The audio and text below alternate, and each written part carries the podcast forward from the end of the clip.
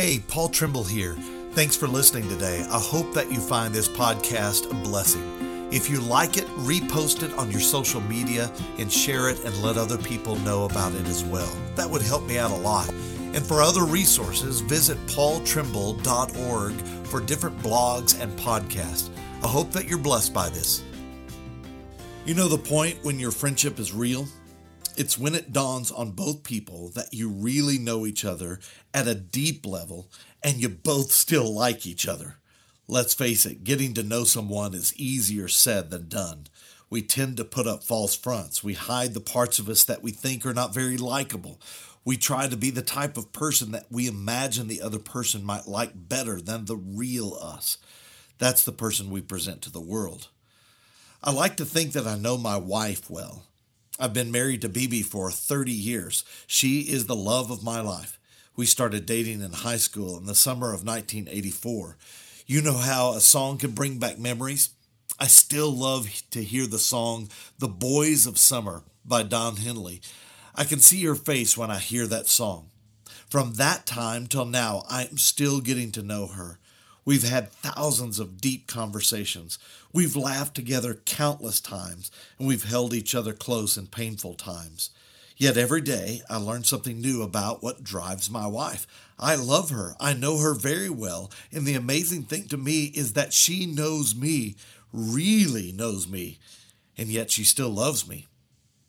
If you really want to get to know what makes someone tick, you have to dig beyond just what they talk about.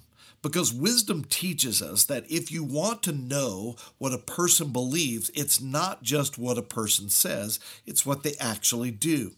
You can tell what someone believes because they will act on what they believe.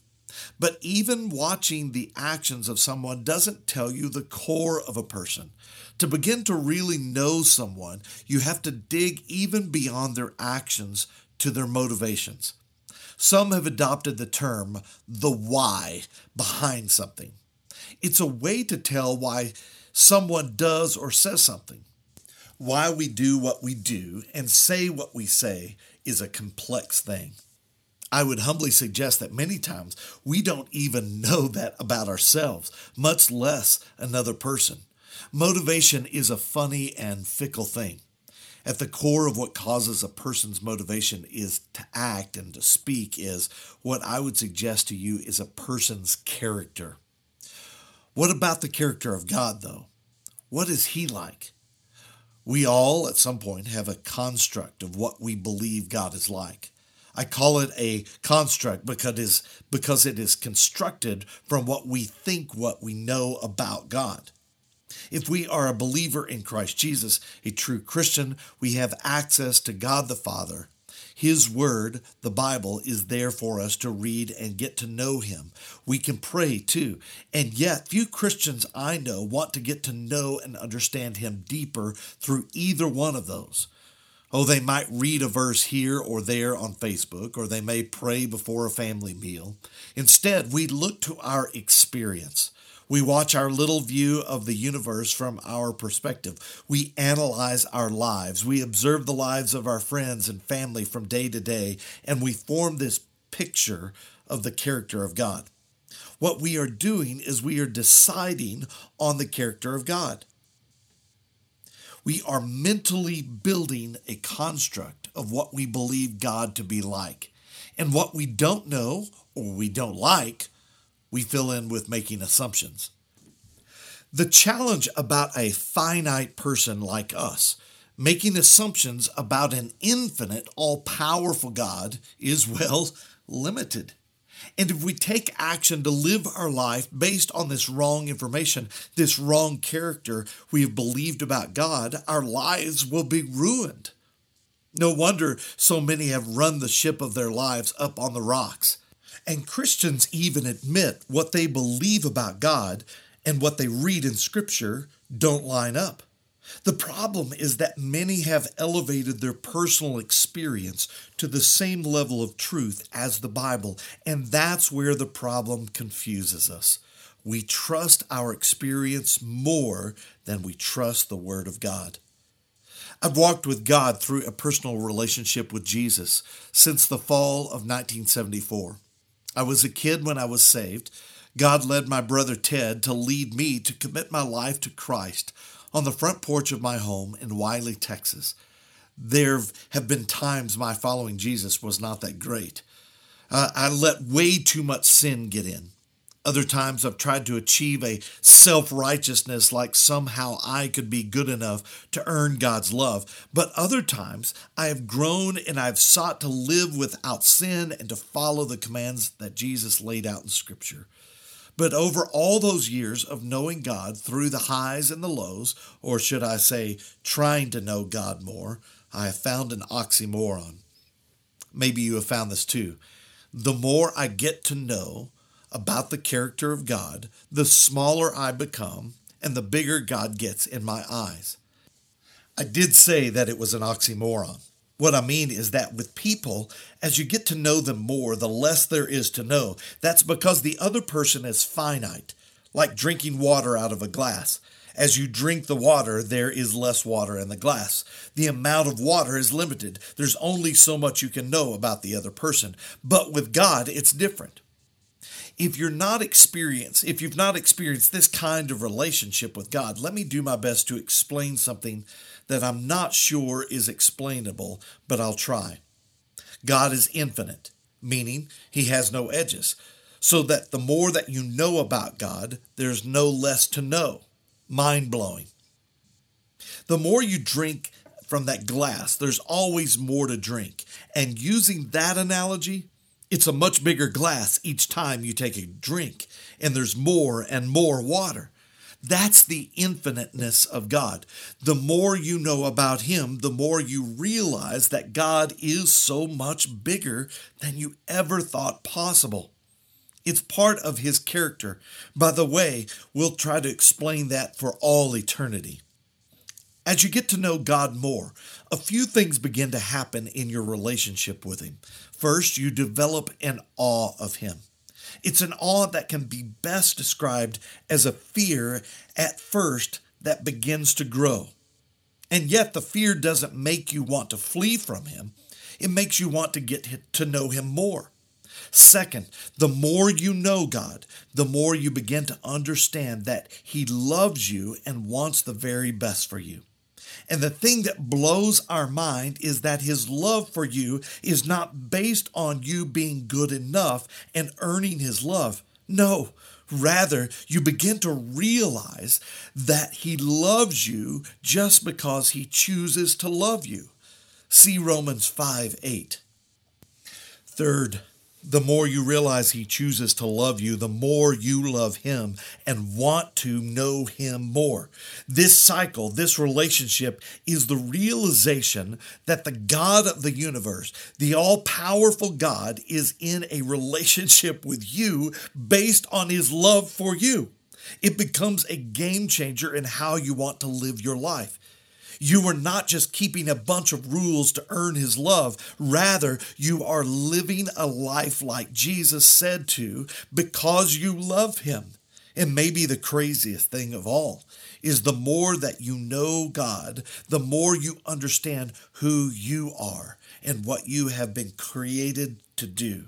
So, how do we get to know the character of God?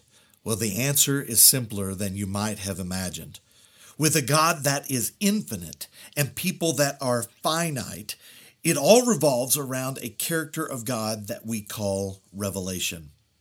There's a book in the Bible called Revelation, but that's not really what we are talking about here.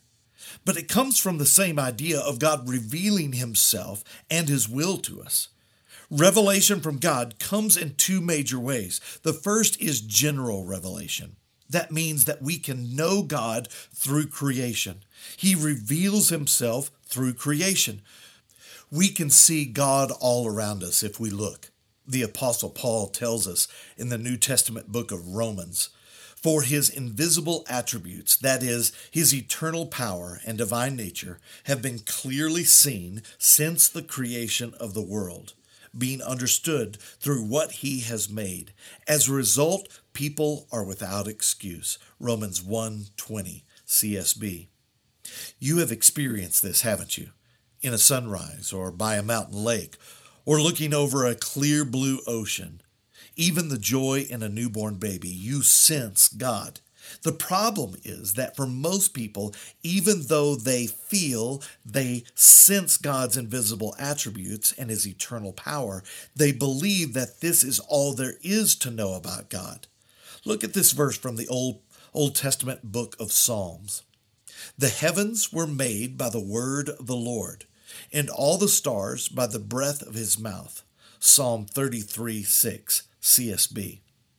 Creation, all of it, came from the breath of his mouth. That's a personal God. As you feel your chest move out as you inhale and feel it go in as you exhale, that very act is all because of God. And yes, I mean that He created you and the air you breathe and the world around you, but not only that, everything around you is supported in Him even as you read this. Without God, all creation would simply cease. God has revealed himself to his creation. To us, we call that general revelation.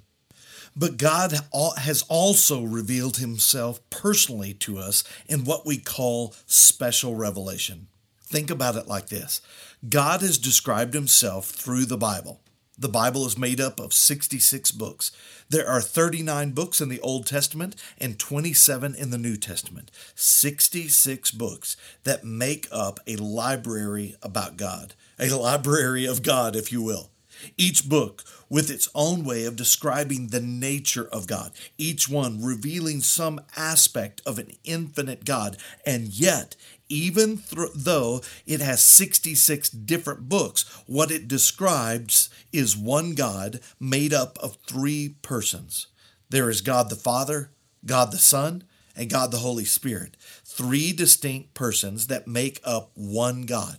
The Bible is one book in that it is the story of God, who He is, what He has done, and what He is going to do. That is special revelation. People have told me that they don't understand the Bible, and certainly there are some parts that are more confusing than others. It does require regular daily study and disciplined study. Many times I realize through a conversation that a person has tried studying the Bible and given up. But what they meant was that they were just jumping from reading one text or verse and then skipping to a completely different area and verse and reading. No wonder it's confusing. I don't know of any book that makes sense that way.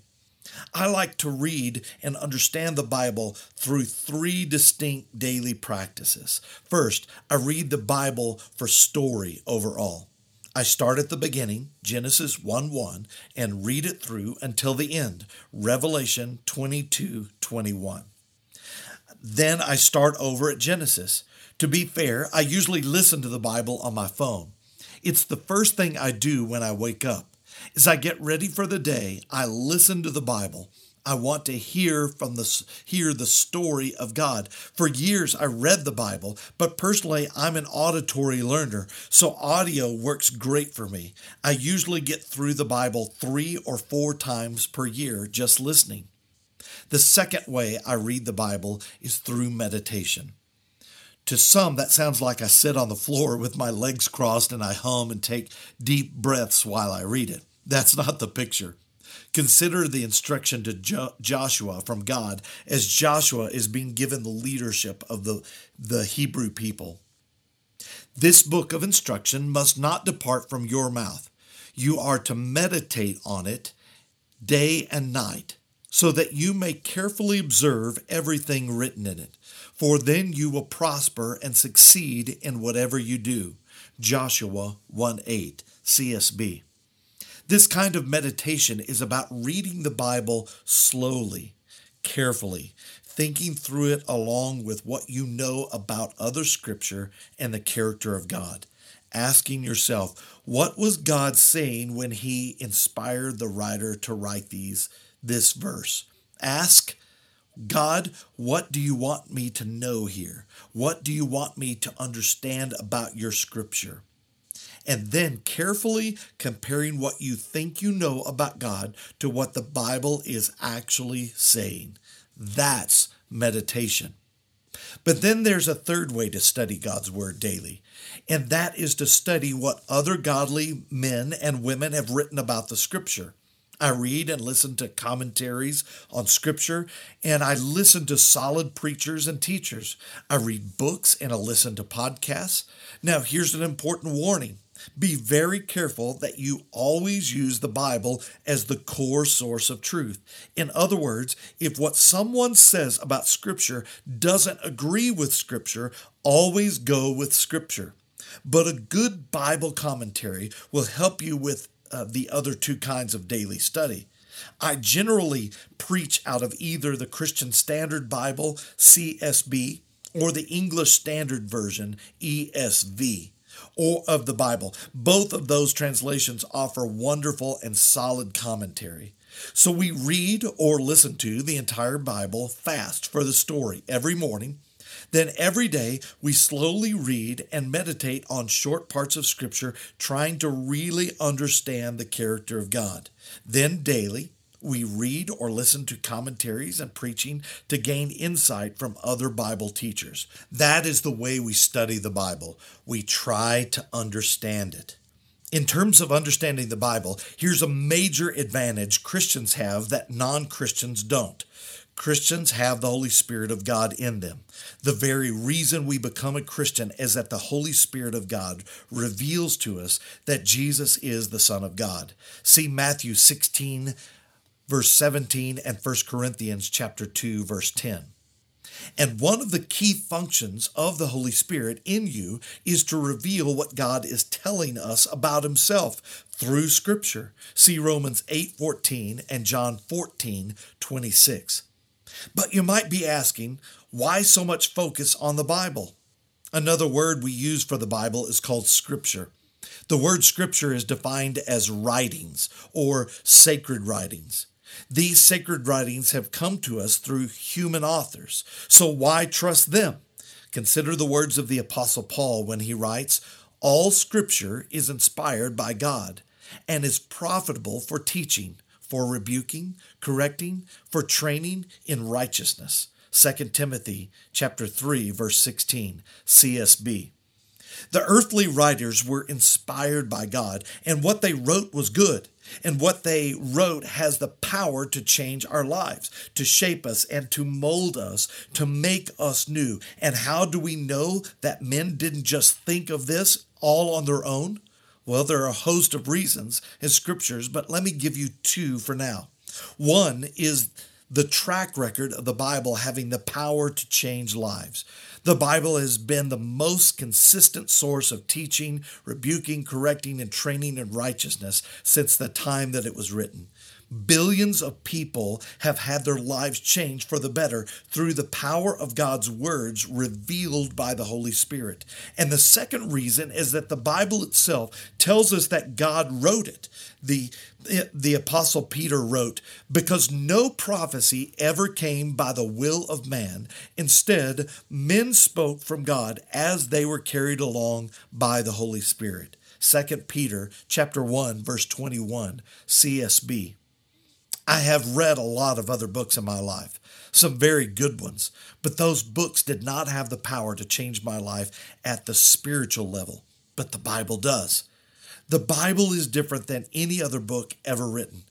The second reason to trust the Bible as a daily source of life and getting to know God is this we believe all the Bible to be God inspired. That is what the Bible itself claims. And I would also add that the Bible is without error in what theologians call the quote, autograph of Scripture, unquote. The original copy. For example, when Paul wrote the church of Galatia his letter, uh, was an autograph of Scripture. And although we don't have the originals, what we do have is the copies of those first originals. And we have many of them, lots of them, more than any other ancient te- text outside the Bible. In other words, people copied the original autograph of scriptures letter by letter from the original Hebrew and Greek text. By the way, many people get the false impression that the Bible translations are like a daisy chain, meaning all the translation happen from one from the one previous and never go back to the original. But the truth is, good translations go back to the original copies made of the autograph of scriptures. Jesus viewed the Old Testament as his heavenly Father's words, his instructions to live by. Paul described the Old Testament as entirely God breathed. That's just like the rest of the universe. God spoke creation into existence. Why are we surprised that his words written in the scripture would not speak and create life within us? But it's not just the Old Testament.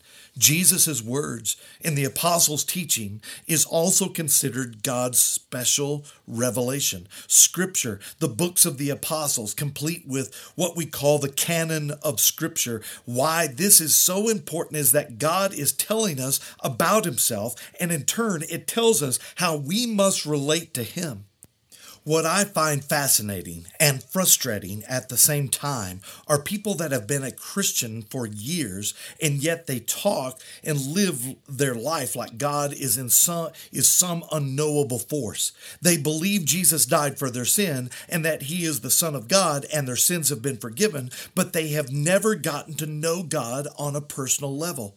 They believe that they are going to heaven when they die. They have a limited idea of his character, but they don't see much much use in studying the Bible or getting to know God any more than they already do. I want you to know that there is so much more to God than that.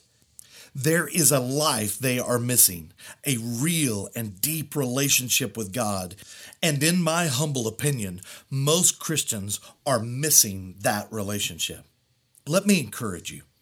If you have been a Christian for many years, or you are just starting out trying to know God, He wants to be known.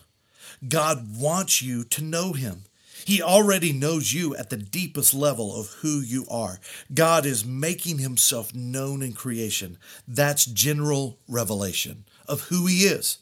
But it's in that daily special revelation that He wants you to really get to know Him, to know His character what is incredibly interesting is that as you get to know God's special revelation about Himself, through Scripture, the general revelation of God in nature will have even more impact on your life. What we are talking about is a relationship starting to grow you talking to God and pouring your heart out, leaving your worries with Him. In fact, the Apostle Paul tells us that you can actually know what to pray to God by simply praying what, uh, about what is troubling you. Paul tells us don't worry about anything. But in everything, through prayer and petition, with thanksgiving, present your request to God, and the peace of God, which surpasses all understanding, will guard your hearts and minds in Christ Jesus. Philippians 4 6 and 7 CSB. This is a great promise that you can have the peace of God guarding your heart and mind in Christ Jesus. But just as important as you taking your cares to God is God speaking to you, revealing His character. I want to make a promise to you. If you do start to get to know His character, he will begin to change your life. You will begin to see God's purpose in why He made you. And in that, you will find your why, the motivation for you to live your life. And probably the best part of all is that you will begin to recognize the voice of God in your life as God Himself, through the third person of the Trinity, begins to speak to you. Hey, thanks for listening to the podcast today. If you found this podcast helpful, please repost it to your social media. And if you want to give to this ministry or to the work of Bent Tree Church in spreading the gospel, please text the word Bent Tree, B E N T T R E E, to the number 77977. It'll prompt you from there what to do next. Thanks for listening.